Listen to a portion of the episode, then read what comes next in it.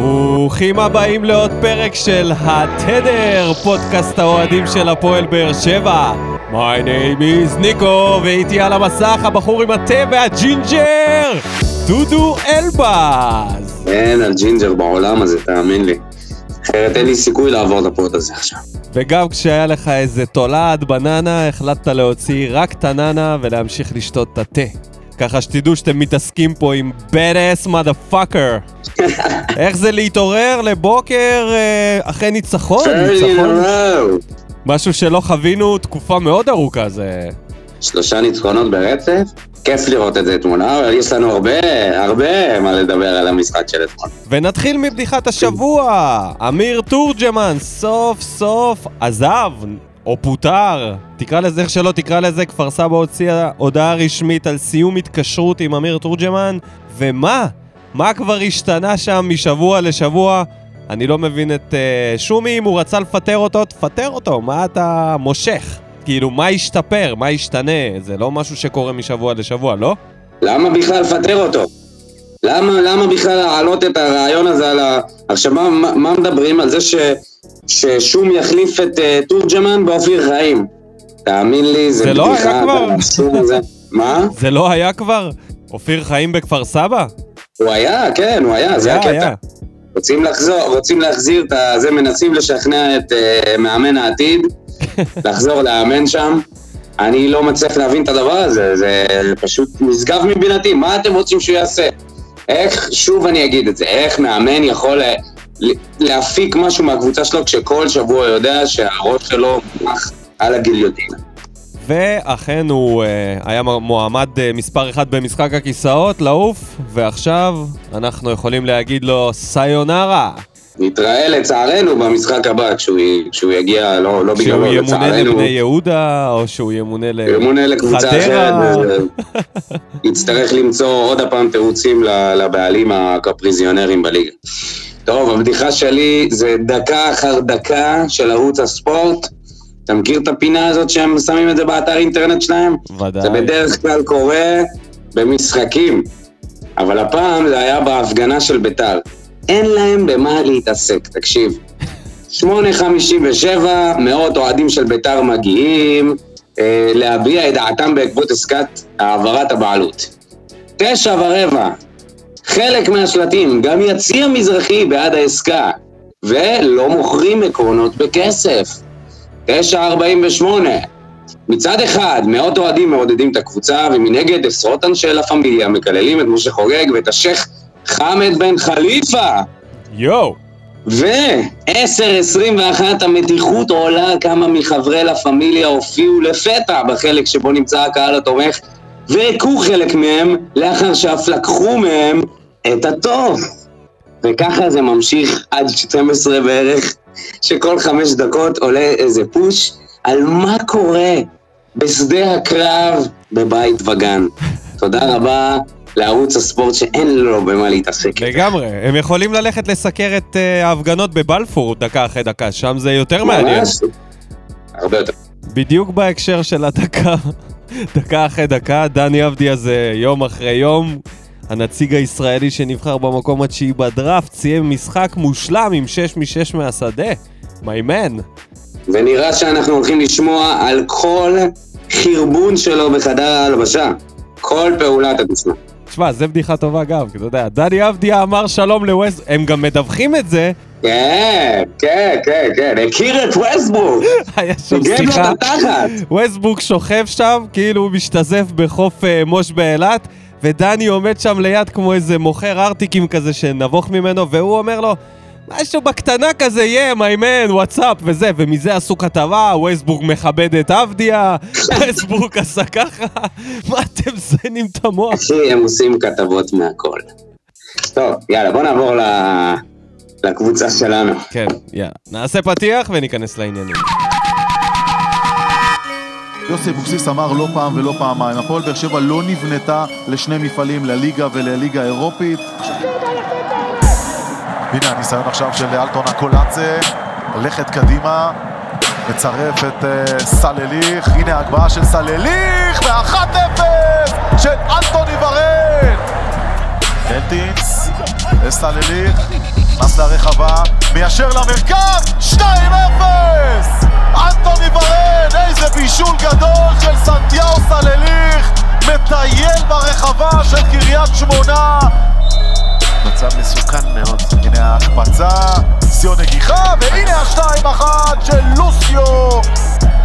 והפועל באר שבע מנצחת את קריית שמונה 2-1, צוברת ניצחון שני ברציפות, זה היה משחק מאוד מאוד קשה, מאוד מאוד הפכפך. ושקול מאוד.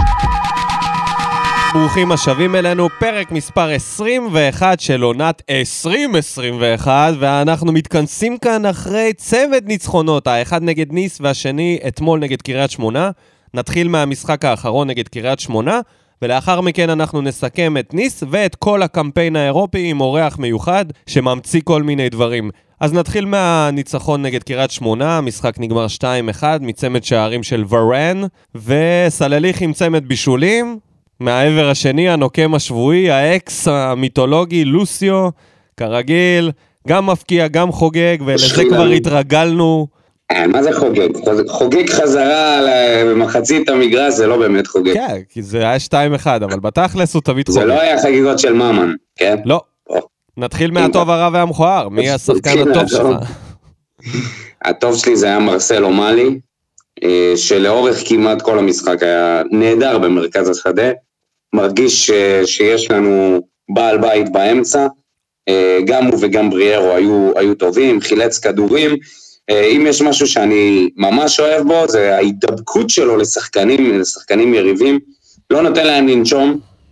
אה, וגם היה, הייתה איזושהי סיטואציה ביזארית שהוא קיבל צהוב למרות שעשו פאול עליו, אני עד עכשיו אני לא מצליח להבין למה זה קרה בכלל. בקיצור, אה, שחקן 50-50 קלאס, קלאסי, אה, עושה את העבודה שלו כמו שצריך, לאט לאט נכנס לעניינים, נראה שיש על מי לסמוך כשהוא באמצע. לגמרי. צמד חמד הזה מייצרים קישור סופר חזק, ובמשחק האחרון הם השמידו את הקישור הבלונדי של קריית שמונה, שכלל את סמואל בראון ואת הופמייסטר, שנשמע כמו. חרדל אה, מיונז משולב. הופמייסטר, יואב, כן? כן, והוא ישראלי, שזה לא מפתיע תגיד לגמרי. איזה פרדריך הופמייסטר. לגמרי. יכל להתאים לו. אז היה. אז אה, בררו ומאלי במאבקים מסיימים את המשחק הזה עם מעל uh, 75% מוצלחים, ובררו גם מוביל את הקבוצה, לעומת הצד השני, שסמואל בראון uh, בקושי עבר את ה-50%, והופמייסטר בכלל לא קרוב, עם 30% uh, ניצחונות במאבקים, וזה הקרב שהיה בקישור, שאותו ניצחו בררו ומאלי. אז אני לגמרי מחזק אותך, ואני לוקח את השחקן הטוב שלי מהמשחק הזה, אני בוחר את ההתקפה שלא כוללת את ג'וסווה, זה כולל את ורן עם הצמד שלו, סלליך, שהיה לו משחק קצת מפוזר, אבל המעורבות שלו והרעב שלו והניסיונות שלו השפיעו על המשחק בצורה שהיא הייתה מכריעה, וזה מה שאנחנו רוצים ממנו. והקולציה שחזר לדריבלים האלה, להשמיד מגנים, שזה פשוט תענוג לעיניים, כשזה מצליח זה נראה מקצועי ברמה אחרת. לגמרי, מה הוא עשה להם שם.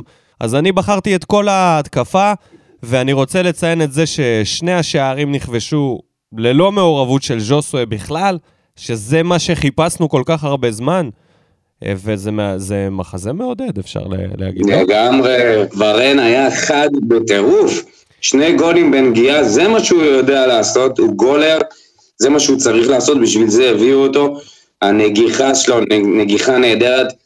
זה היה בתכלס אה, גול של אה, שני, שני המגנים כשלו, גם המגן, ש, המגן השמאלי שלא הצליח למנוע מסלליך להגביה, אבל בעיקר אה, דהן, או, דהן, היחיד. דהן על גבול המחר את המשחק הזה, גם בגול השני.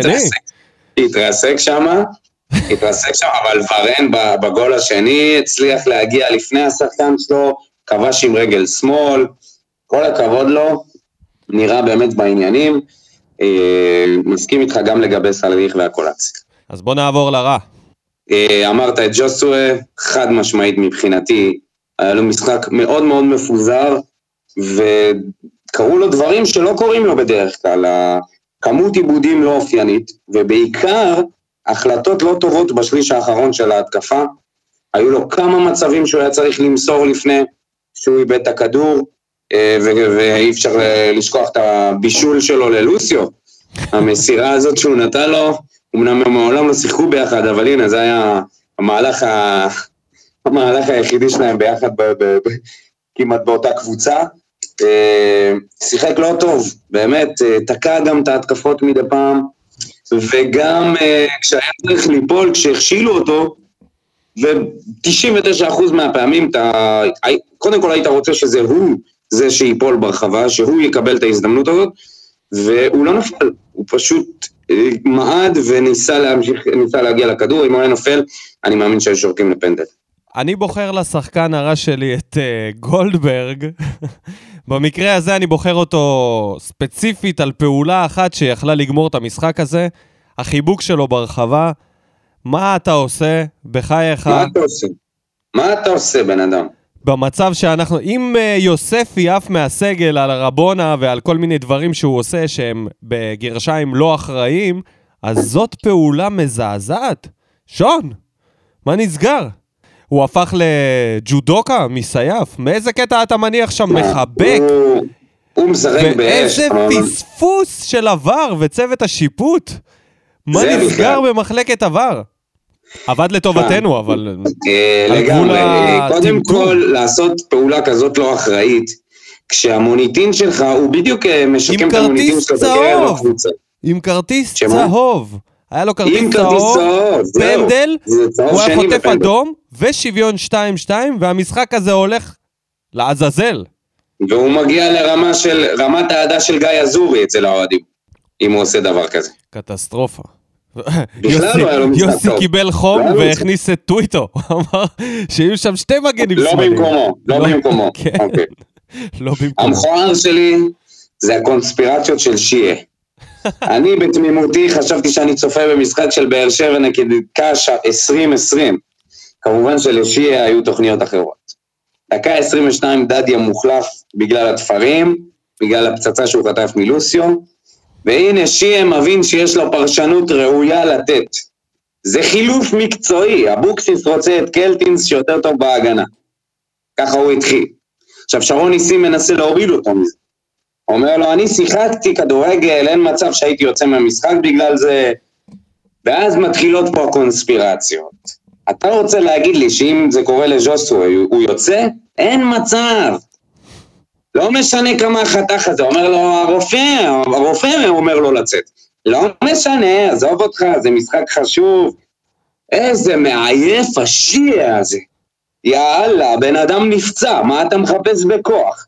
אם היית רואה משחקים של באר שבע מעבר לאלה שאתה משדר, שאתה מפרשן, היית מגלה שדדיה בנקר בהרכב.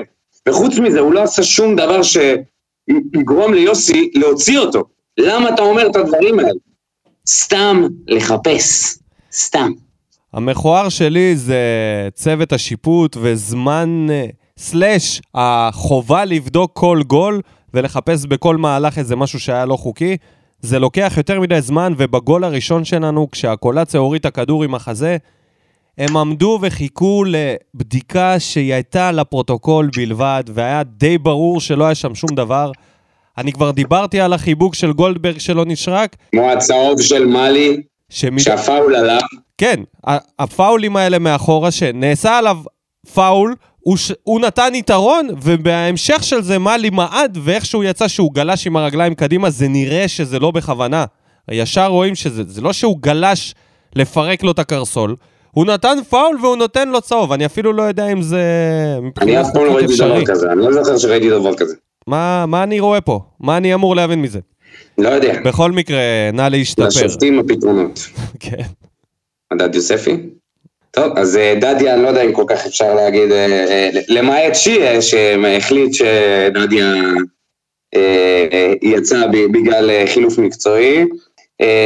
היה לנו את שבירו, שנכנס ל-26 דקות, וכמובן דודי טוויטו, שלא כל כך השפיעו על המשחק, הם, המ- המטרה שלהם הייתה ברורה, לשמור על הניצחון בכל מחיר.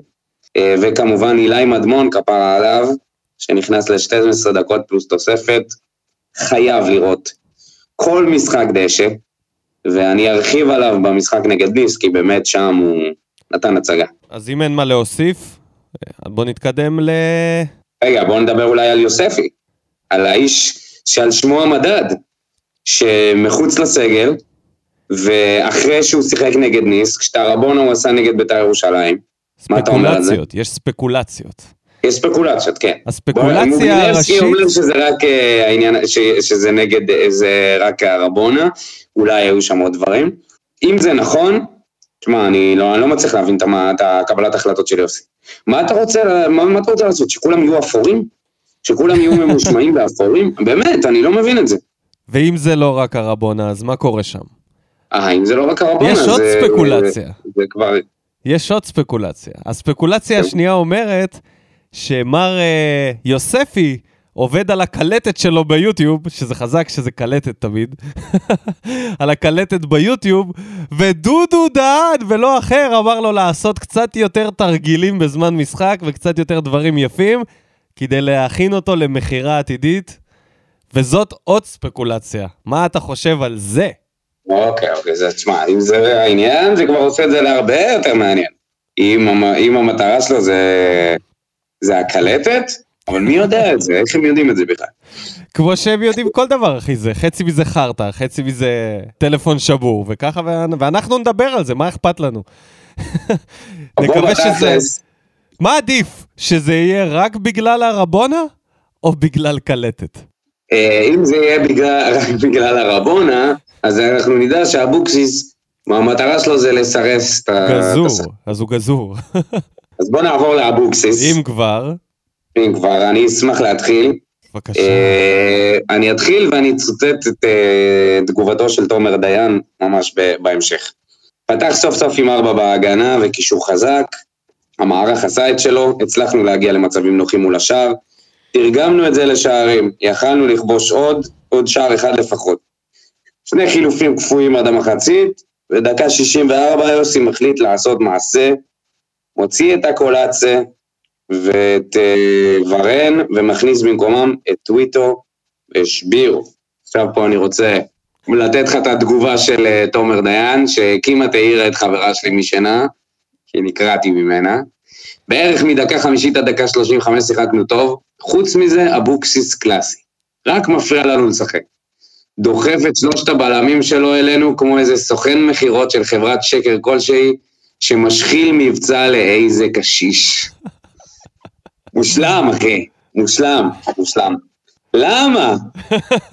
למה להסיט את גולדברג לעמדת הבלם כשהוא עם צהוב ובמשחק חלש שלו? וצדק, מה נגיד על צדק?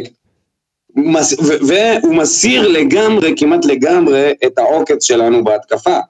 מכניס את שבירו בעיקר ש... כדי שיעשה לחץ, מכניס את דודי טוויטר למגן שמאלי, אין לנו יכולת לצאת, לצאת קדימה, ז'וס לא עניינים כל כך. למה תעשה את זה, יא, יא רבי, יא יוסי? למה? אני מסכים, זה היה באמת החלטה שערורייתית, שלא רק גמרה את החשק של השחקנים, אלא גמרה בעיקר את החשק שלנו לראות את המשחק. זה הפך להיות מזעזע. ומה הציל את המצב? מי היה המושיע?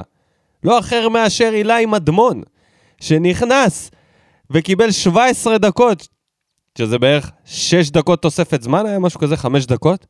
חמש דקות. כן. חמש דקות מזה תוספת זמן, הוא נכנס לעמדה של סלליך, פתאום הוא תופקד כמין עשר כזה, מתחת לשבירו וז'וסווה, ואם לא הוא, לא יכולנו להחזיק את הכדור. זה היה מדהים שהוא, ילד בן 17 צריך לדרבל ולהחזיק את הכדור ולפתח איזשהו משחק כדי שאנחנו נעבור את החצי.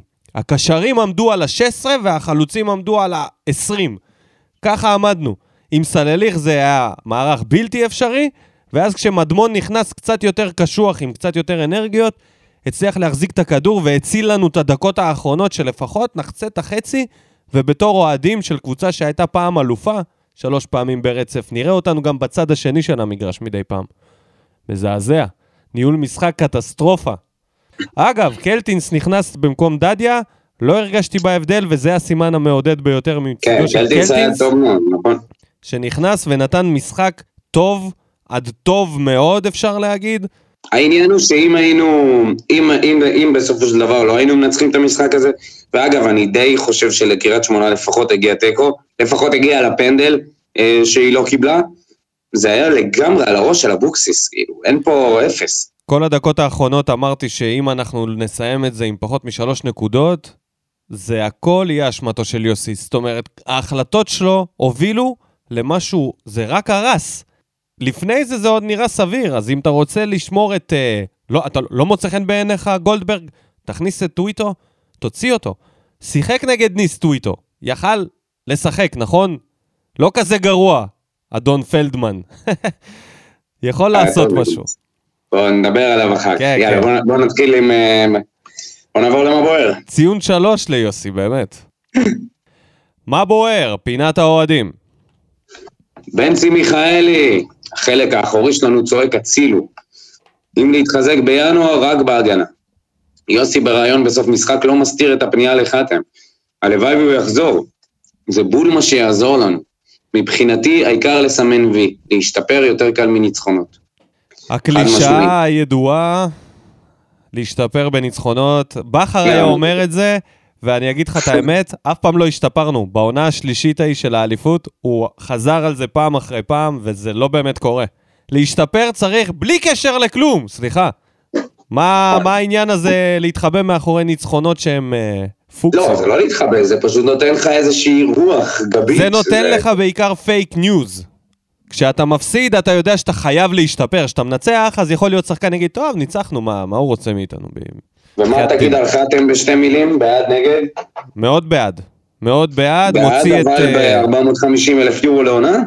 לא, אבל אני בעד שהוא יחזור. אני לא מתעניין במשכורות, כאילו, ב... זה לא ענייני. אם אתה יודע מה, הם יכולים לשלם לו, שישלמו לו, מה אכפת לי? לא כסף שלי. אבל מקצועית, אני כן רוצה אותו. היי, מוציא אבל את, אני אה, מדבר איתך מבחינה תקציבית, אוקיי. מבחינה תקציבית, אני. אגיד לך יותר מזה, כן. שיר כבר לא שיר, ולואי לא נהיה צעיר יותר, וויטור פציע, אז אם אתה רוצה בלם, אולי נגיד לבנות עליו את ההגנה מתישהו, זה בלם, סבבה, לא תשלם לו יודע אם הרבה. לבנות עליו את ההגנה. הוא עושה הרבה חורים גם בחלק? מהמקרים. כן, הוא הוא משחק נהדר, אבל הוא משחק כל מיני תפקידים, הוא לא בלם קלאסי. נכון, הוא אבל מגן, אני הוא שמעתי... בלם, הוא אה, בשער, הוא יכול לשחק גם בכנף. אני שמעתי את הרעיון שלו בפודיום שהוא התארח, ודיברו איתו על עניין העמדות, והוא אמר שכשהוא התחיל כבלם בבאר שבע, היינו חוטפים גולים, זה היה מוקדמות הליגה, ליגת האלופות, והיינו חוטפים גולים על הראש שלו, מביכים. והוא סיפר על התקופה בהתחלה שהיה לו כל כך קשה, שאמרו לו שבלם זה תפקיד שצריך ללמוד.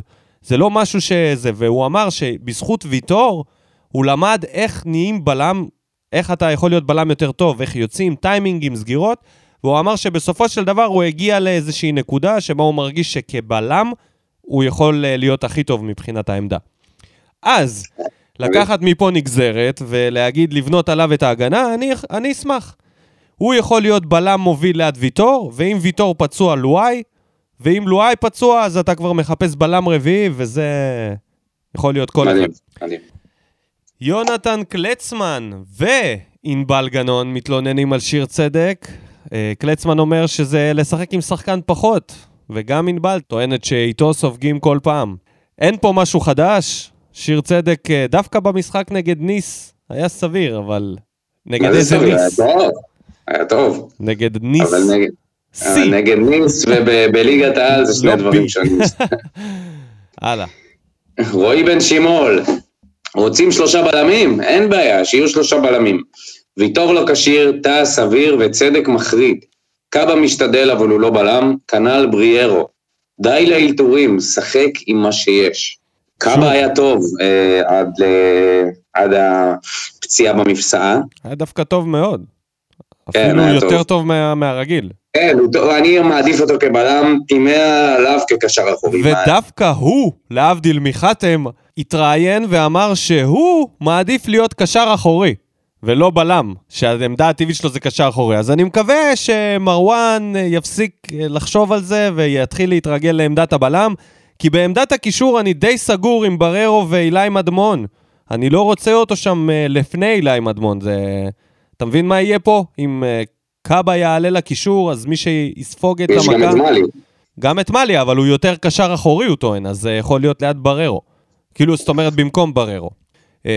אבל אה, המ- כבלם, משחק מצוין, עד הפציעה. נקווה שזה לא, לא, לא רציני. אמיר אמפלטין, הישר מגרמניה, אפשר להגיד מלברקוזן.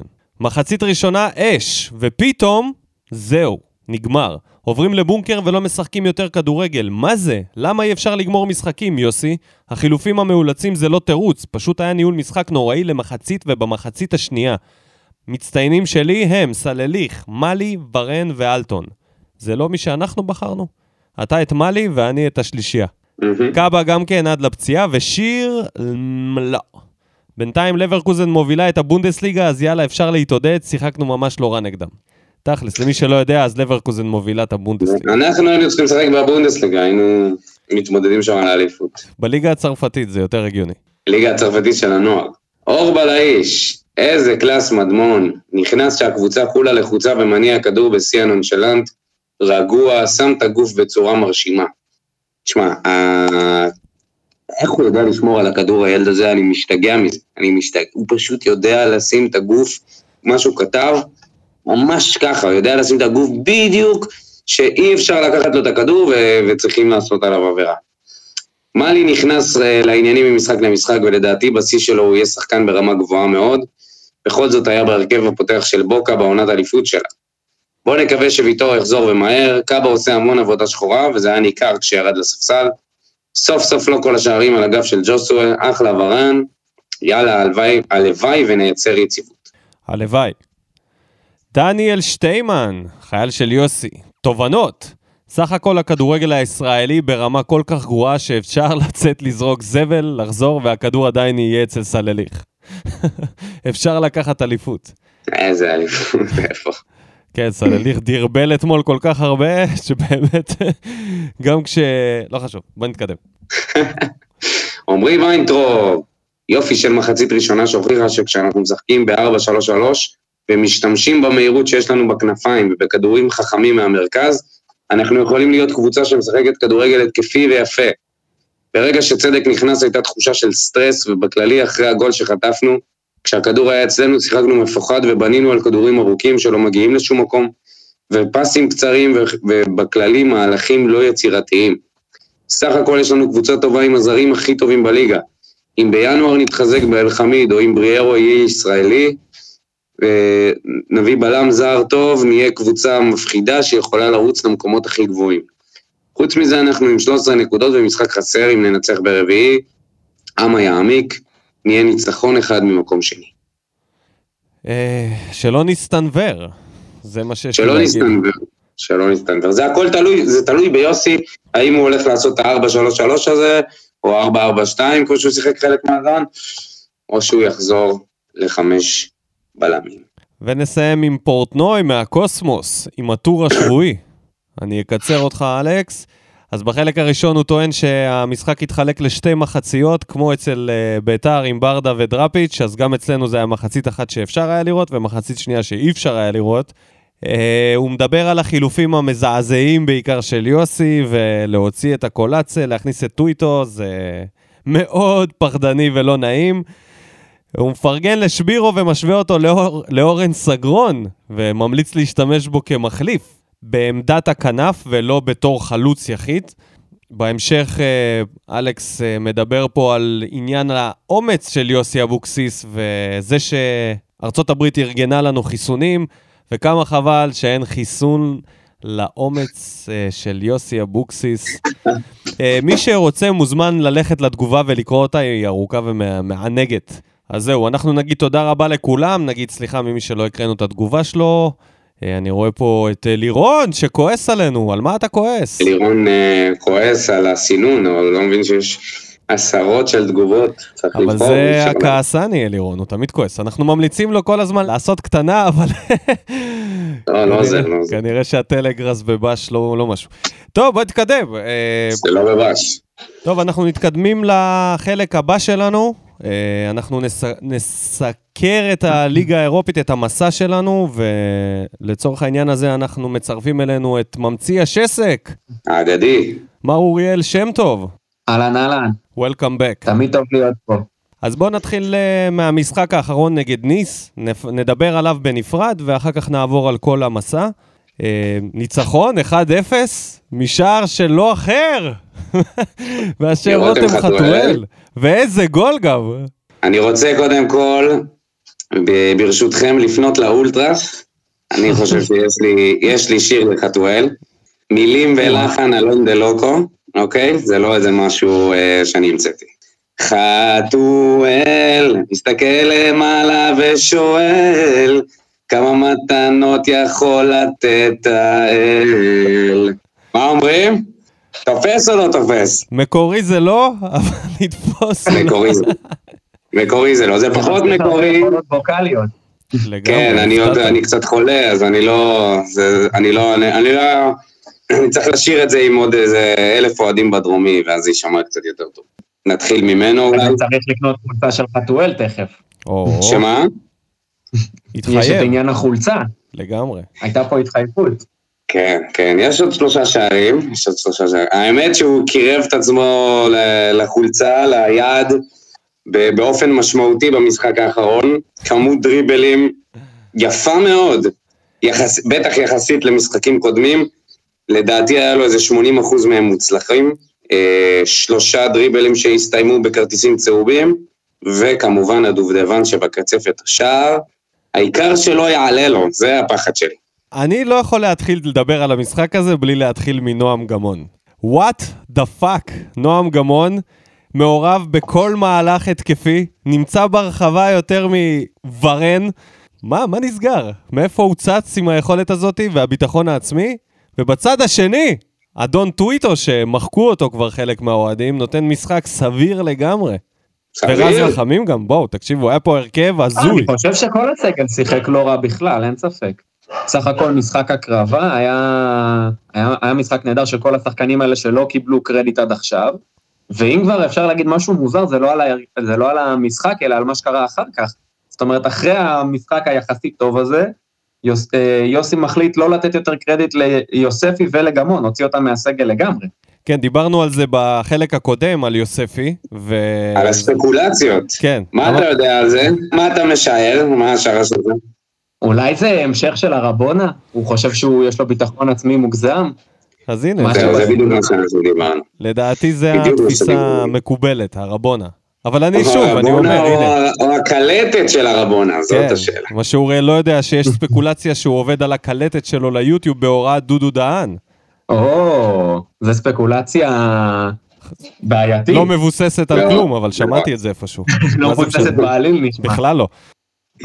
בואו נדבר על זה שהצלחנו לנצח משחק שני בקמפיין הזה בשלב הבתים. אני לפני הקמפיין אמרתי שארבע נקודות זה יהיה ריאלי והישג, וכל דבר מעבר לארבע נקודות זה יהיה על גבול הסנסציה. אם להתחשב בזה שניס הגיעו עם uh, ההרכב, אני הבנתי שהיו שם שישה שחקנים שאין להם מספר. על, ה- כאילו, זאת אומרת, הם לא רשומים עם מספר אפילו, אז uh, זה שליפה, לא יודע מאיפה הם שלפו אותם. שחקני נוער. אבל מה אכפת לנו? ניצחון, כסף, וה... ולסיים מקום שלישי זה תמיד יותר טוב ממקום רביעי. אני חושב שזה היה משחק שהציל לנו בגרשיים כאילו את הקמפיין הזה, כי חוץ מהמשחק נגד סלאביה שניצחנו גם כזה מין ניצחון פוקס, לא הראינו כלום, היינו די uh, מובסים. תראה, קודם כל נתחיל ממה שאמרת בהתחלה על ההרכב המשני של אה, ניס. בוא, זה לא שאנחנו פתחנו פה עם ההרכב הפותח שלנו, כן? פתחנו עם אה, שחקנים שבדרך כלל לא רואים דשא. הרכב משני מול הרכב משני. אה, וניצחנו 1-0, ובהרכב ראשון מול הרכב ראשון הפסדנו 1-0, שלדעתי גם תיקו היה, זאת הייתה תוצאה סבירה בהרכב הראשון, אז לא נראה לי שצריך להוריד מההישג של הניצחון הזה. ולגבי לגבי הסיכום של הקמפיין, נראה לי תכף נגיע לזה, לא? כן, כן, בטח. כן, כן. דיברתי, דיברתי אני- על זה אני- רק שזה הציל את הקמפיין, כי כאילו אם היינו עושים פה איזה... לגמרי, לגמרי. זה היה הניצחון הכי... זה היה המשחק הכי טוב שלנו בקמפיין, זה אין ספק. כאילו המשחק נגד סלאביה זה היה גניבה מארץ ה... מה, מ, מ, מהבית של יוסי זה היה הדבר הזה. אני רוצה לדבר איתכם ברשותכם על, אה, על אילי מדמון. אה, אפשר קצת מהביטחון העצמי שלו? מה זה הדבר? גיל ביולוגי, עוד מעט חוגג 18 בינואר. גיל מנטלי, יש לו חוכמת חיים של עץ אלון בן 200. מה זה הדבר המדהים הזה, לראות אותו כל כך רגוע, כמו איזה שמן אינדיאני במרכז המגרש.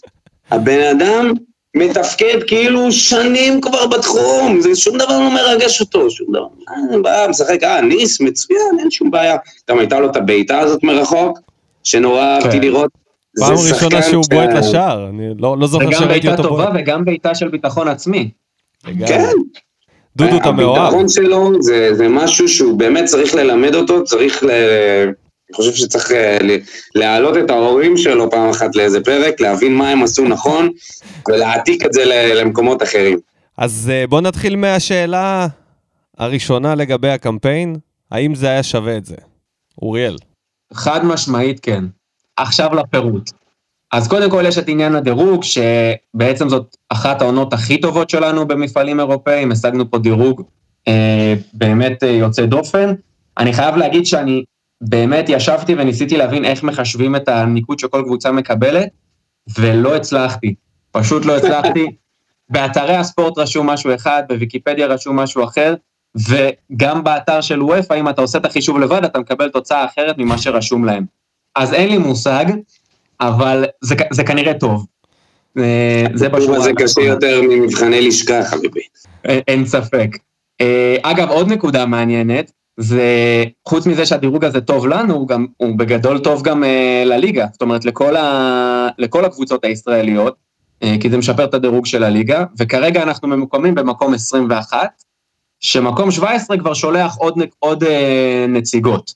עכשיו, מה שעוד אה, מפתיע פה, שהפער בינינו לבין מקום 17, שהוא כאילו ארבעה מקומות, אבל הוא בסך הכל 0.85 נקודות, שזה די כלום.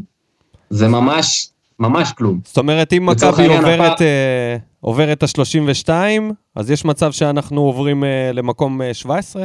זה אפשרי? כאילו כן ולא. לצורך העניין, הפער בינינו לבין מקום, אה, זה שאחרינו הוא כבר כמעט ארבע נקודות, אז תבינו כמה הפער הוא ממש ממש מינורי, אבל הבעיה היא ששנה הבאה בעצם נמחקת העונה הטובה שלנו, של אה, אינטר. כן. אה, ואחריה אחריה באו שתי עונות אה, לא כל כך מוצלחות. אה, אז קשה, כן, כן. הם, הם קצת דופקות אותנו, אבל בצד החיובי, אם באמת אנחנו עוברים לשחק בליגה האירופית השנייה, ליגת המחוזות הזאת, אז נראה לי שיהיו יותר נציגות ישראליות, וזה כן, אה, בסופו של דבר, יהיו דירוגים יותר גבוהים. אה, אבל בשורה התחתונה, שיפרנו דירוג, זה לחלוטין טוב. אחר כך יש עוד אלמנט שהוא כמובן ברור, הכנסה נקייה של כמעט 20 מיליון שקל, שנכון להפועל באר שבע של 2021, זה חצי מהתקציב שלנו. אם התקציב הוא בערך 40, אז זה חצי מהתקציב, זה, זה משוגע. זה תקציב של קבוצה קטנה ב, בליגה. ועוד נקודה חיובית זה פיתוח שחקנים. כאילו, אני חושב שהשחקנים, בייחוד הצעירים שלנו, הם עשו קפיצת דרך מאוד משמעותית, שהם פשוט לא היו עושים אותה בלי הקמפיין. אה, זה מכניס אותך, אתה גם מתמודד מול שחקנים יותר טובים, וגם המעמד הוא, אין מה לעשות, הוא שונה, הוא יותר מחייב, ואפשר להסתכל באמת, בחרתי שלושה שחקנים שלדעתי עשו קפיצה משמעותית, אז יש לנו את יוספי, שפשוט תסתכלו עליו עכשיו ותסתכלו עליו בתחילת העונה, שחקן אחר לגמרי. יש את אקולצה, שכשהוא הגיע לפה, אמרנו שהבעיה שלו זה במהלך האחרון, ושהוא לא יודע לסיים, ועכשיו הוא מלך השערים שלנו באירופה עם ארבעה שערים, ויש את, את אה, דדיה, שהוא מלך הבישולים שלנו, שני בישולים באירופה, פחדתי שתגיד חתואל, פחדתי שתגיד. חתואל בגלל הגול. אבל ירדה לי אבן מהלב. כן, דדי לא, אזורי. לא. דדיה זה ללא זה. עכשיו, עכשיו מה בעצם עלה לנו הקמפיין הזה? אז הקמפיין הזה עלה לנו באובדן נקודות בליגה, אה, שאין מה לעשות, באמת כמו שיוסי אמר לא פעם, הקבוצה לא נבנתה לשני מפעלים, והפסדנו נקודות, אבל אני חושב שבסך הכל, הפער בינינו לבין מכבי חיפה, זאת אומרת, אפילו אם אנחנו חושבים שהמקום שלנו הוא אליפות, הפער בינינו הוא היום שש נקודות. אז השאלה שצריך לשאול זה האם שש נקודות שוות לנו 20 מיליון שקל. יפה מאוד. אני אגיד שזה היה שווה את זה ברמת המועדון. אני אוסיף משהו אחד שלא אמרת. אני חושב שהעלייה לשלב בתים של הליגה האירופית, בטח שזאת ההזדמנות האחרונה שלנו, כי שנה הבאה זה כבר לא יהיה, זה שווה יותר מכל תואר בארץ. למועדון, למוניטין, לשמות, למכור שחקנים, לקנות שחקנים. יש פה רווח מעבר לכסף וניסיון של שחקנים, יש פה עניין של מוניטין של מועדון, שכל פעם שהוא משתתף במשהו כזה, זה נבנה. הניצחונות על אינטר, וזה דברים שרשומים, זהו, פעם הבאה ששחקן מגיע לפה, הוא יודע, מגיע למועדון שהיה איקס פעמים בשלב הבתים, ניצח איקס קבוצות, וזה המוניטין, זה דבר יותר חשוב לפעמים מתואר. כמו גמר גביע או התמודדות על אליפות.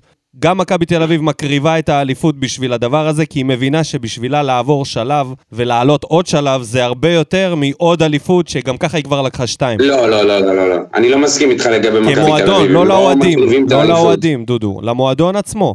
גם לא למועדון, הם לא צריכים להקריב את האליפות. הם לא... המועדון לא, לא, לא יספוג את זה, לא יהיה מוכן, לא יסבול את זה. אם דוניס לא ייקח אליפות, ו... אז אני לא מסכים לא איתך, אני. חושב שאם הם יגיעו לרבע גמר, הם יסתכלו על כל הליגה הזאת ויגידו, יאללה, סבבה, בואו ניתן לחיפה בעצמנו את הצלחת בשביל להגיע למעמדים האלה, כי זה בלתי נשכח. ראית איזה קבוצות ירדו מליגת האלופות? בסדר, אבל אני מדבר על העיקרון.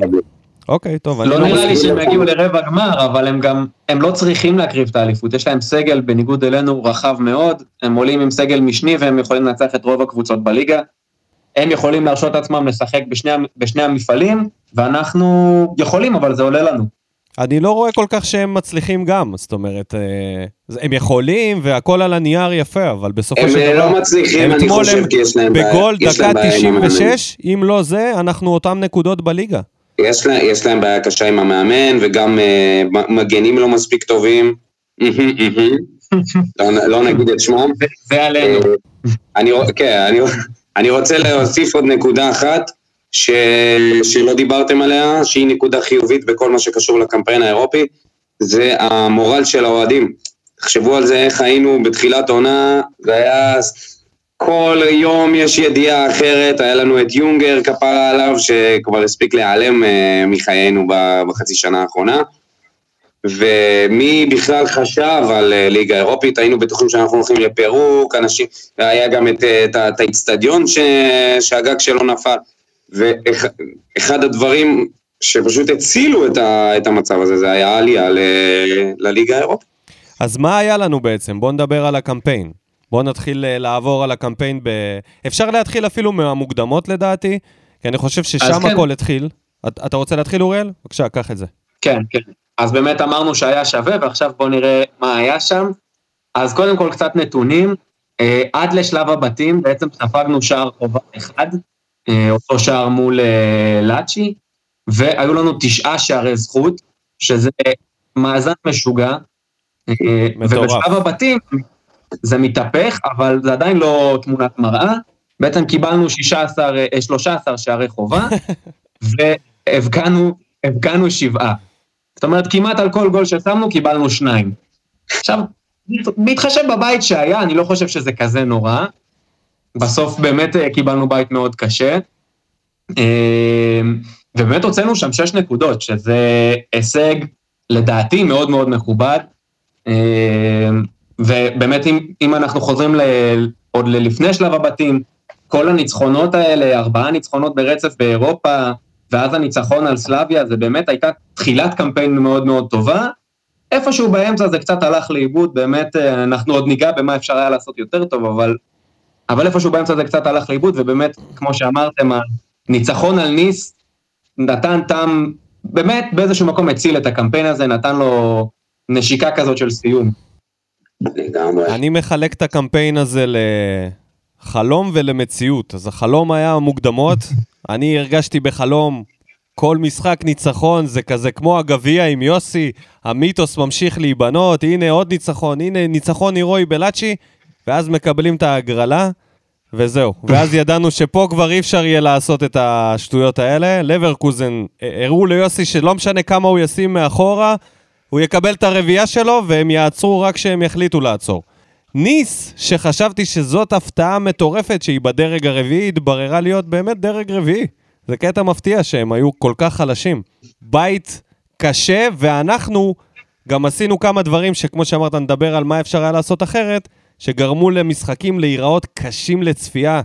הקבוצה הייתה הרבה פעמים, אין, ברמת בונקר שקשה לצפות בזה. אם לא הקולציה והגולים האלה, לא היה כלום. כאילו, היה בונקר עם כל שלב הבתים. תראה, אני חושב שלעשות בונקר זה דבר אחד, זה גם מתבקש, כשאתה משחק נגד לברקוזן, אבל גם לעשות בונקר יש, יש לעשות כן, את זה אני בטעם. מתכוון לעשות בונקר ללא תוכנית התקפית אה, או whatever, משהו.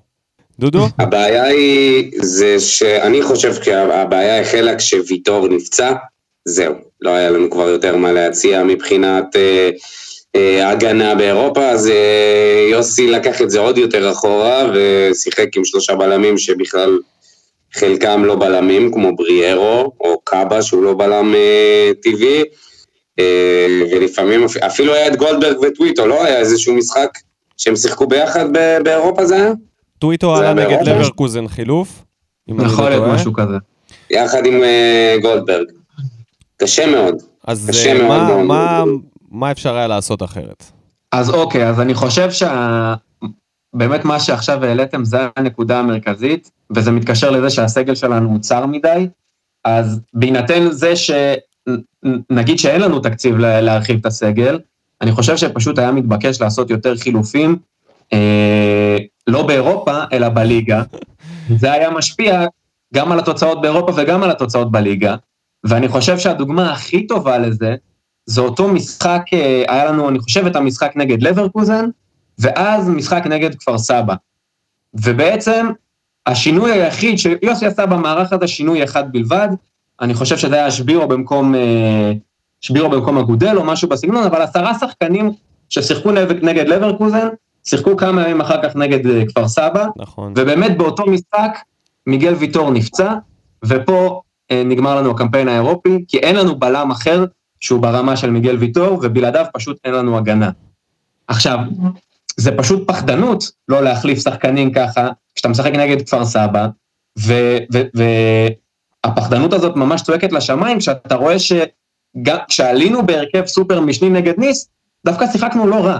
כאילו, אז אפשר להגיד שזה היה משחק נגד הרכב משני שלהם, וזה משחק כביכול לפרוטוקול בלבד, אבל אני בטוח שעם ההרכב הזה, כמו שהם שיחקו, יכלנו לנצח, נגיד, את כפר סבא.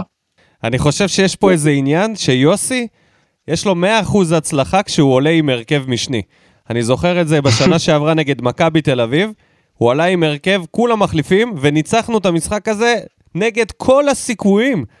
הנחלנו להם את לא ההפסד ספגנו. הראשון, ונתנו להם 2-0, והעברנו אותם לדו-ספרתי, והרסנו להם את העונה החלומית, וזה, לדעתי, הוא טוב יותר עם ה... הוא צריך לאמן בהפועל באר שבע ב'. שם, שם יש לו... הוא, מי, מי, אתה אמרת אולי אוריאל פעם, אתה אולי כתבת שהוא מצוין בלהוציא את, המ, את המקסימום מהמינימום. אני זה חושב מה שהוא- שכולם כתבו את זה. כולם לא כתבו את זה, שלב. כן. אבל כשאתה נותן לו הרבה כלים, אז פתאום זה לא מספיק טוב. זה אני אמרתי ש- לא- בחירה, הוא צריך ליזום, זה לא... כן. לא, לא, זה לא, לא זה לא עובד בשביל... טוב, יש משהו- בשבילו. יש לי משהו שאני רוצה להגיד, שאפשר היה לעשות אחרת, בחלק הקדמי יותר של הקבוצה. דיברתם על עניין ההגנה והבלמים. אני מסכים שוויטור והפציעה השפיעו על ההגנה. כן, זה מה יש צדק, זה מה שיש לנו מבחינת המחליפים. אבל רבאק, היה משחק נגד סלאביה פראג, שהקולציה נתן צמד. ואז ליוסי נדפק משהו במוח, והוא החליט שהוא לא ישחק עם אה, חלוץ אחד והקולציה בכנף, כשבצד השני סליח, אלא הוא ישחק 5-3-2, שהקולציה חלוץ שני. ומשם התחילה הידרדרות גם מבחינת תוצאות, גם מבחינת תצוגות. הקבוצה לא ידעה לתקוף בצורה הזאת. כל התוכנית הייתה להפקיע את הגול הזה שהוא הפקיע נגד לברקוזן, את המתפרצת הזאת. זה כל התוכנית הגדולה שהייתה, עד שהוא לא חזר לפני שלושה משחקים למערך שבו הוא פורס את השחקנים לכנפיים, לא היה לנו כדורגל. לא יכולנו לשחק דרך האמצע, המגנים שלנו לא מספיק טובים בשביל להחזיק את הכנפיים, וזה היה בעיניי גם שינוי שגרם לתצוגות הקשות האלה לצפייה. לא בהכרח להפסדים, שם זה החלק של ההגנה, אלא לחלק של ההתקפה שהייתה אנמית, זה גם היה בגלל המערך, לדעתי. לא, אין ספק שהמערך אה, ברוב המשחקים מזעזע. זה ש... זה פשוט כבר יוסי, זה... הוא מוותר על הקישור. כן, אין, אני לא, לא חושב ש... אתה יודע, נתנו לו שנה כבר, או אולי קצת יותר, ו... ורוב המשחקים הוא עולה במערך הזה של שלושה מאחורה, מוותר על קישור, לפעמים הוא עושה ניסו... ניסויים כאלה שדינם להיכשל. לגמרי. אה, זהו, נראה לי סיכמנו את זה. אולי נעבור למשחק. אה, אתה סבבה לעשות איתנו את המשחק הבא, אוריאל? מה. שאתם רוצים אני עושה איתכם. מעולה. אז אנחנו מתקדמים להכנה למשחק הקרוב, שיהיה ביום רביעי נגד אה, אה, חדרה, שזה בעצם משחק השלמה מהמחזור השלישי, משהו כזה, וזה קורה בעוד אה, כמה ימים, בשעה שמונה בערב. רציתי לדבר על עניין הלוז, לפני שאנחנו מדברים על זה, כי כל הזמן מדברים שהאירופה תיגמר ואז יהיה מסגרת אחת. אז יש לי חדשות רעות, בדקתי את הלוז עד הפלייאוף העליון, בערך מעוד שני משחקים, אנחנו מתחילים להיכנס לקצב של שתי משחקים בשבוע. זאת אומרת, שום דבר לא ממש משתנה חוץ מהעניין של הטיסות וקבוצות אירופאיות, אנחנו מתחילים לשחק שתי משחקים בשבוע, וזה מוביל אותי לזה שהרוטציה שחשבנו שלא תהיה, כן תמשיך להיות לדעתי, אחרת אנחנו לא נסיים את העונה הזאת עם שחקנים. אז uh, בואו נתחיל מ... עכשיו שאנחנו יודעים את זה, והמשחק מגיע ביום רביעי, מה יהיה ההרכב של יוסי? אני חושב שהוא עולה עם אותו הרכב שהוא עלה למחצית הראשונה, בהנחה שאף אחד מהפצועים הוא לא פצוע כזה שהוא לא יכול לשחק, ינסה להרוג את המשחק במחצית, ואז אה, להפסיק לשחק, כמו שהוא עשה פעם אחרונה. לא נראה לי שמרואן יהיה כשיר. אני, זה נראה כאילו המתיחה הזאת... יש לך אה, את אה, ויטור שיכול לחזור, אה, יש את צדק חזר, אין מה ולא לעשות. חזר. שחזר מ-2018 אבל כבר לא, ויש לך את אה, איתן רצון מהמקפיא. והמקפיא, מהמקפיא, הבן אדם לא ראה דקה דשא, הבטיחו לנו פה את הבלם הכי טוב מליגה לאומית. מה, הוא לא מספיק טוב לליגת העל? אני לא מצליח להבין את זה. למשחקים. זה, זו שאלה זה כמו מה שאמרתם על יוספי, שיש פה איזשהו משהו מאחורי הקלעים, גם על איתן רצון צריך לעשות את הקונספירציות האלה. איך זה יכול לא להיות? ברור. לא הוא הביא אותו? לא יוסי הביא אותו? הוא לא היה זה- מהרכישה של חתואל באותו זמן, כשחתואל הרשים במבחנים, והוא החתים אותו, וגם את איתן רצון. זה לא היה בחירה של יוסי? כאילו, זה גם מעבר לזה, תמיד יש ל, ליוסי את הקטע הזה שהוא לוקח שחקן אנונימי ומקדם אותו ומביא אותו לקדמת הבמה, וכאילו, פשוט לא. פשוט קבר אותו איפשהו במעמקי הסגל, וזהו, לא רואים, לא שומעים. ולפי האינסטגרם ובחו"ל הוא נראה בכושר. אני חייב להגיד שבאינסטגרם הוא מתאמן בכל הכוח. יכול להיות דוגמן. ובתקופה שיש לנו בעיות קשות בהגנה, אתה יודע משהו? אני רוצה לראות אותו לפחות משחק אחד, לפחות משחק אחד לשחק במקום שיר צדק. אם צדק היה טוב, אז לא... ברור ש, שאין אין סיבה באמת להרכיב אותו בהרכב. אבל רבאק, ההגנה שלנו על הפנים. נראים רע מאוד, רע מאוד, בטח, בטח במשחק אתמול. אה, מרואן פצוע, ויטור פצוע, צדק לא פצוע אבל לא איתנו. למה לא לתת לו הזדמנות? מה אתה מעדיף את שון גולדברג כבלם ולהכניס את אה, דודי טוויטו כמגן שמאלי? זה, זה באמת, זה נשמע לך הגיוני? גם מה שעוד לא הגיוני זה שכשעמית ביטון היה משחק, הוא גם היה לא טוב, הוא היה עושה לפחות טעות קריטית אחת כל. משחק, והוא עדיין לגמרי. קיבל קרדיט. כן. הוא קיבל קרדיט, אז אני לא ברור לי כמה גרוע צריך להיות כדי שיוסי לא ייתן לך קרדיט. אם אני לא טועה, עמית ביטון חוזר לסגל, והוא גם יהיה... לפחות בסגל, אופציה.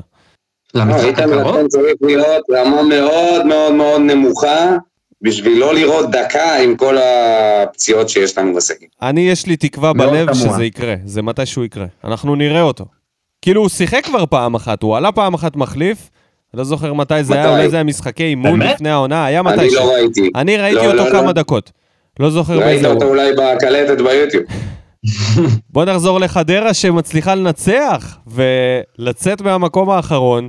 יש להם חלוץ שקוראים לו עודה. בנזיר כזה, מין לוסיו עם מהירות. אני צופה בעיה רצינית בהגנה שלנו, אלא אם כן ויטור חוזר. אם לא, הם מגיעים עם uh, התקפה. זה כמו כל הקבוצות בליגה. יש התקפה, אין הגנה. אז סך הכל אפשר להיות אופטימיים. אפשר להיות אופטימיים, אני חושב שכמעט בוודאות אנחנו נקבל גול, גם אם ויטור חוזר, גם אם הוא לא חוזר. עכשיו השאלה היא מיהודה. כמה אנחנו נשים. מיהודה. שאלה כמה נשים בתמורה. אה, אני חושב שבמחצית הראשונה של המשחק האחרון, אה, כן, הראשונה של המשחק האחרון, נראינו ממש טוב. זאת אומרת, זו הייתה מחצית נהדרת, ואין סיבה שלא נבקיע להם לפחות שני גולים. ובאמת, שוב, השאלה... לדעתי זה אמור להספיק, לדעתי 2-1, 3-1 זו תוצאה ש- שתהיה הגיונית. נראה לי שההבדל העיקרי בין קריית שמונה לבין חדרה, שקריית שמונה אה, באה לשחק כדורגל. הם באו. באו לפתוח, הם קבוצת צמרת, קובי רפואה לא, בתכלס זה, זה, לא, זה לא אמור להיות ניצחון שלנו, בטח עם הפנדל של גולדברג שכבר דיברנו עליו ש, שלא נשרק. ההבדל הוא שמימר זה סיפור אחר. מימר יבוא לשים את כל הקבוצה שלו מאחורי החצי ולנסות לצאת למתפרצות, וכמו שאנחנו יודעים, יוסי מול קבוצות כאלה, לו מאוד. הוא מקנא, הוא תמיד מקנא, כי הוא רוצה להיות בצד השני, הוא רוצה להיות זה שבבונקר ויוצא הוא למתפרצות. חייב להיות האנדרדוג, חייב להיות האנדרדוג. עכשיו, אם אנחנו פותחים ב-4-3-3, כמו, שש- כמו ששיחקנו עכשיו, במשחק הזה, אה, אז יש לנו בכנפיים גם את סלליך, גם את הקולץ. זה מה שאנחנו צריכים שיקרה. אבל אם הוא יפתח עוד הפעם עם שלושה, שלושה בלמים, וזה, לדעתי זה פשוט אופציה נורא, מאוד סבירה שתקרה, כי הוא, זה הדיפולט שלו, זה, מה, זה הברירת מחדל שלו בכל הזדמנות, אין שמשהו לא הולך. כמו אין שצריך, סיכוי, אין סיכוי, אין סיכוי. אין סיכוי שהוא. פותח, אין כך- אין סיכוי, אני לא מאמין זה. ההימור. אני לא ההימור. נראה מאמין. לי שאמרנו את זה גם נגד כפר סבא והוא עלה עם שלושה בלמים. יכול להיות משהו כזה? מאוהב, מאוהב ב... אני- אגיד לך מה, אני לא מבין מה. אני לא מבין מה הוא רואה שהוא מחליט את זה פעם אחר פעם. אני, כאילו, אומר, אין סיכוי, כי אני לא רואה שום סיבה. אז למה שיהיה סיכוי? אבל יוסי רואה איזה סיבה, אני לא מבין את זה, זה מטריף אותי כל פעם מחדש. אם הכניס את טוויטו במקום ורן, אני חושב, רגע, אני חושב דבר אחד הוא לא צריך לגעת, זה לא להחליף את ורן, כי הוא כבר עשה את זה פעם אחת אחרי שהוא כבש צמד והכניס את שבירו, דיברת על זה אוריאל, להשאיר אותו בהרכב ולנסות כמה שפחות לצמצם את ה... כאילו לצמצם את הרוטציה, לפחות למשחק הזה, אנחנו חייבים לייצר רצף ניצחונות. אם ניפול איכשהו במשחק הזה, זה יהיה מזעזע, כי חדרה באמת יריב... אני מאמין שאם אנחנו לא עושים אה, שלישייה מאחורה, אנחנו שווים לכל קבוצה בארץ, ויותר טובים מרובם. ובטח מחדרה, אני אפילו לא חושב שיש פה איזושהי סכנה, גם אם שיר צדק משחק, כל עוד הוא לא עושה את המערכים ההזויים האלה. אם אלטון משחק, ז'וס רגוע, אני חושב שיש פה משחק של... אולי אפילו אפשר להתפוצץ פעם אחת העונה, להתחיל מאיזה 4-0 כזה. זה too much? מה? קצת, קצת too much. too much. אלא אם כן ויטור משחק, ואז אני מוכן לשקול את זה. טוב, אז 4-1. אגב. אגב, אני מסכים איתך לגמרי, אם אנחנו משחקים בהרכב הראשון שלנו ובמערך נורמלי, לדעתי רק מכבי חיפה היא קבוצה יותר טובה מאיתנו, וגם לא בהרבה. כל יתר הקבוצות הם מכבי תל אביב בערך באותה רמה, וכל היתר פחות טובות. הבעיה שזה לא מה שקורה. אנחנו תמיד או לא, או, או עם פצועים, או עם מערך הזוי, וזה זה פשוט לא קורה. והחילוף שאמרת שכדאי להתחיל עם ורן זה גם משהו נכון, ורן במומנטום, הכניס צמד, אין מה לשים אותו בחוץ, אה, ושבירו יכול להיכנס כמחליף, או שלא, או של אחד הכנפיים, הרי הוא בכלל משחק אה, כנף, לא? זה מה שהוא שיחק בראשון לציון. כעיקרון הוא התחיל כשחקן כנף, אבל עכשיו שאני רואה אותו, אני לא כל כך רואה דריבל וטכניקה. אולי הוא עושה תנועות לעומק, אני לא... הוא שחקן של לא- תנועה, לא הוא יודע, אבל- דווקא שחקן שמתאים לז'וס מושלם. אני לא יודע, יכול להיות אפילו מהכנף הוא יביא יותר תועלת, כי הוא כל הזמן עושה תנועה. ז'וס הוא יצטרך שחקנים כאלה וכמה שיותר. אז אה, יכול להיות דווקא אם כבר לעשות רוטציה ולתת למישהו לנוח, אז אפשר את שבירו באמת להכניס פתאום במקום סלליך, עם סלליך גמור לצורך העניין. אה, יוספי יכול, אני מקווה שכל עניין הספקולציות אה, ייגמרו, ואז הוא יכול לחזור, וגם יכול להיכנס אה, אולי מחליף. אבל מעבר לזה לא לגעת יותר מדי, בלי איזושהי אה, הפתעה כזאת אה, לא נחוצה, ואפשר לצאת למשחק הזה לדעתי בראש שקט. אין שום סיבה שלא ניקח שלוש נקודות. אמה יעמיק. עוד משהו לפני שאנחנו מסיימים? אני רוצה, כן, דבר נוסף אחרון, בתור אה, ממציא האבא הגאה של, אה, של השסק, מה תגיד על קלטינס, הנצר האחרון שנותר? המתקמבק. דיברנו על זה לפני כמה, פע... לפני, uh, כמה חודשים, כשהתארחתי אצלכם שסבלנות משתלמת, ואני חושב שקלטינס לחלוטין uh, מתחיל להוכיח את זה. הוא, כשלא משחקים איתו משחק כן וארבעה לא, הוא נהיה שחקן יציב. Uh, אני מקווה שהוא ימשיך להשתפר, ולדעתי, יש לו עוד הרבה לתרום לקבוצה, זאת אומרת, הפוטנציאל שלו עוד לפניו, הוא עוד לא מימש אותו, זה בוודאי. Uh, מקווה שאני צודק.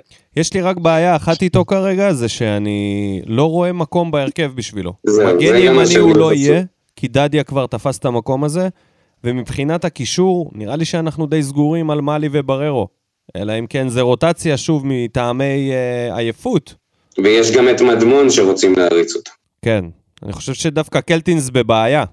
בבעיה הוא מקצועית. בבעיה, נכון, כי, כי יש הרבה קשרים בסגל וקשרים אחוריים כאלה, אז באמת קשה לו למצוא שם את המקום.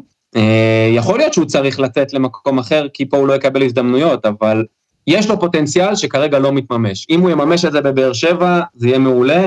אה, יכול להיות שהוא באמת צריך לצאת למקום אחר ולממש את זה שם, אבל אני הייתי שמח שייתנו לו עוד הזדמנויות, כי זה עדיין לא השיא שלו. יש בחור אחד שלא דיברנו עליו, כבש שער של רונלדו.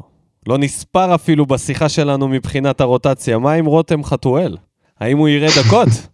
זאת לא בדיחה, חברים, באמת, השחקן נתן למה משחק... הוא לא ראה דקות עכשיו? למה הוא לא ראה דקות אתמול? במקום טוויטו. כן. היית משאיר אותו לפחות שם, נכון, זה לא הקולציה, כן? אבל זה שחקן שיכול לתרום לך הרבה. אתה מאמין, דודו, שמה שהוא הראה במשחק נגד ניס זה השחקן? זאת אומרת, זה, זה החדות וזה אז קודם הנמרצות? כל, הדריבלים שלו היו ממש ממש טובים, ממש איכותיים. וגם היה לו משחק בנגיעה, נכון? אתה אמרת, תן ולך.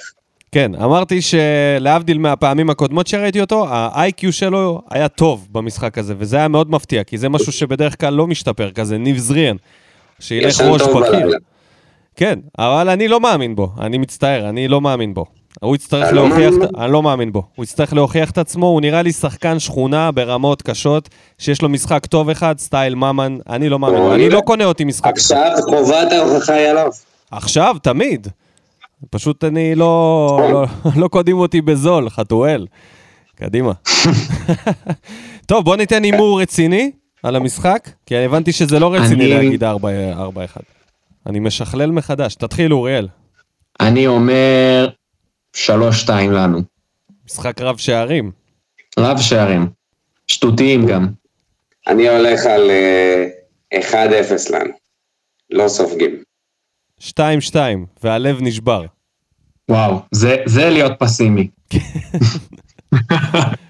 לא משנה, אני לא פוגע בהימורים שלי אף פעם, אז מה זה משנה? זה בסופו של דבר סתם. וואלה, אני פגעתי באחרון. ציפיתי לאיזה הכתרה כזאת שם, לא קיבלתי כלום. אין, אנחנו שכונה. כל מי שמהמר בזה, אנחנו שוכחים את זה בזמן הקלטה. כן, אה, כן, אנחנו צריכים להגיד את זה. מפעם הבאה, מ- מהפרק הבא, כן. נזכור כמו- לומר את זה. בשידור. טוב, יאללה, תודה רבה לכל המאזינים, למגיבים, תודה רבה לאוריאל שהצטרף אלינו לפרק הזה. תודה רבה טוב היקר, תמיד תודה, כיף. תודה לך גם, דודו. וזהו, ואנחנו נתראה פה בפרק הבא אחרי המשחק נגד חדרה. נכון? דודו, תבריא עד כן. אז ותעשה בדיקת קורונה, כי אחרת אתה לא נכנס לפה. יש לי פה את התו הסגול, אתה לא יכול להיכנס לפה. אז יאללה, תודה רבה לכולם, נתראה בפרק הבא. ביי. תודה רבה. משכיב אותה כמו מסי, לא נוגע מחליט אותה כמו סטף מהפינה סוויש manitopola a